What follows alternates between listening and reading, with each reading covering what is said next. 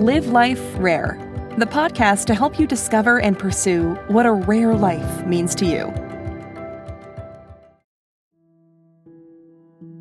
Hello, I'm Stephen Smith, and today we're going to talk about how family is really the best medicine when you're in ICU. I can still see the images today. The noise was unnerving. The banging and the clanging reverberated throughout the dark halls of Trinity Medical Center in Birmingham, Alabama. This is where I'd been an ICU patient for weeks. It was early 2015, and from my bed, I caught glimpses of maintenance crews breaking down the nursing stations, loading panels of equipment onto long, flat carts, and wheeling everything into freight elevators. My mind raced with questions. Where are they taking everything? Will they bring it all back before the morning shift? And most alarming of all, will they remember that I'm here? Or will I be left behind with no one to check on me throughout the night? Well, of course, all this commotion, as if they were striking a stage production or something, it was only happening in my mind. And although it'd be several months before I had words and context to understand it, I was suffering from ICU delirium, fostered by a combination of factors such as sedation, immobility, and isolation. In Tennessee, at the Vanderbilt University Medical Center, they have a Critical Illness, Brain Dysfunction, and Survivorship Center. And it focuses on advancing knowledge, education, and models for care for people affected by critical illness. Among the work this center does is the ABCDEF bundle, or the A2F bundle.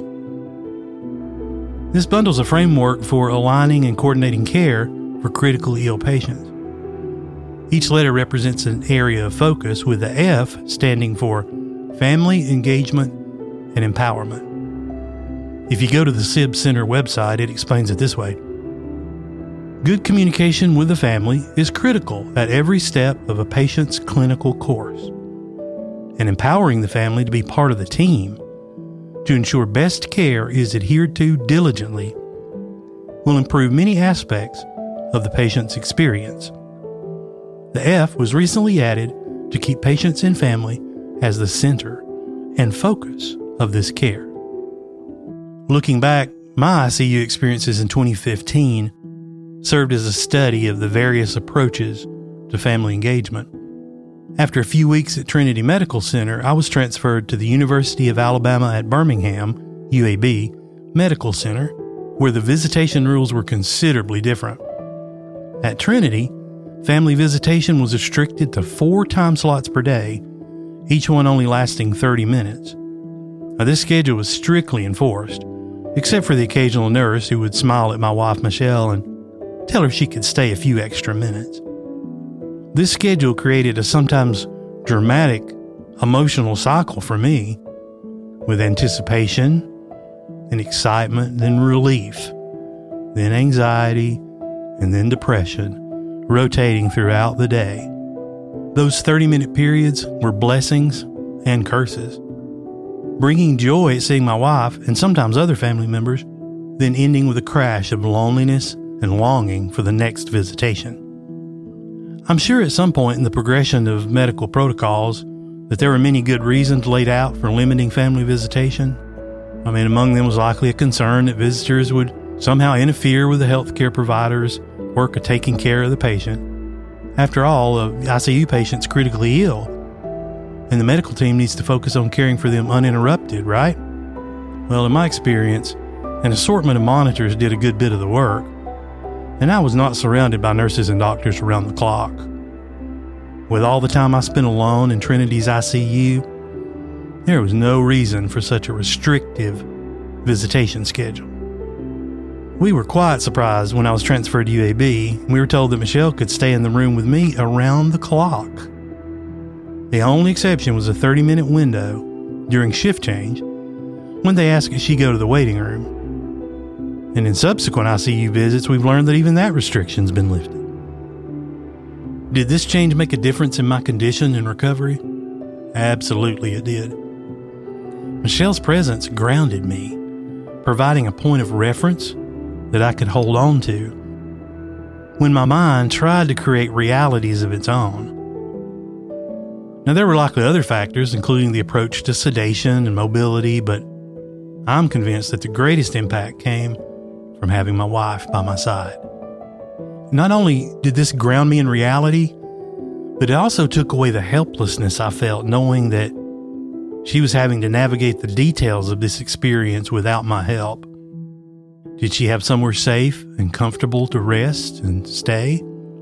Did she have convenient access to food?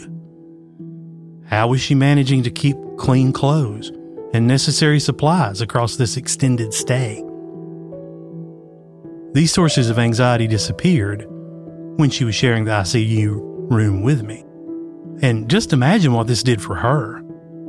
She was there when various doctors made their rounds, stayed better informed about my condition and plan of care, and felt comfortable knowing that she was nearby to help with any small needs that might go unmet in that more restrictive environment.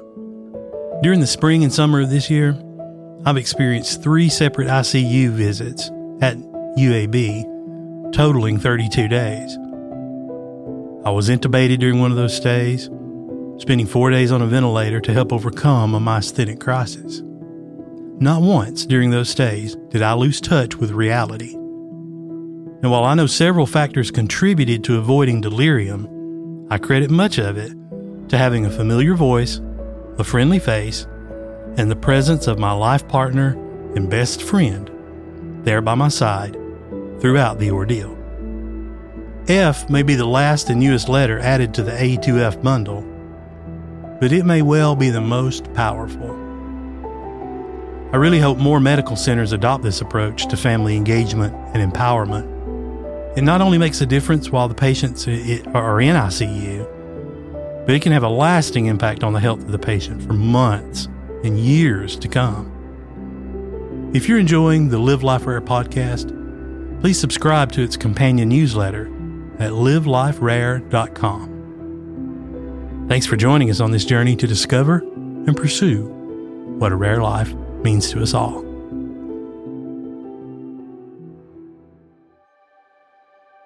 Live Life Rare is part of the Rare Life Podcast Network. This has been a production of Rare Life Media.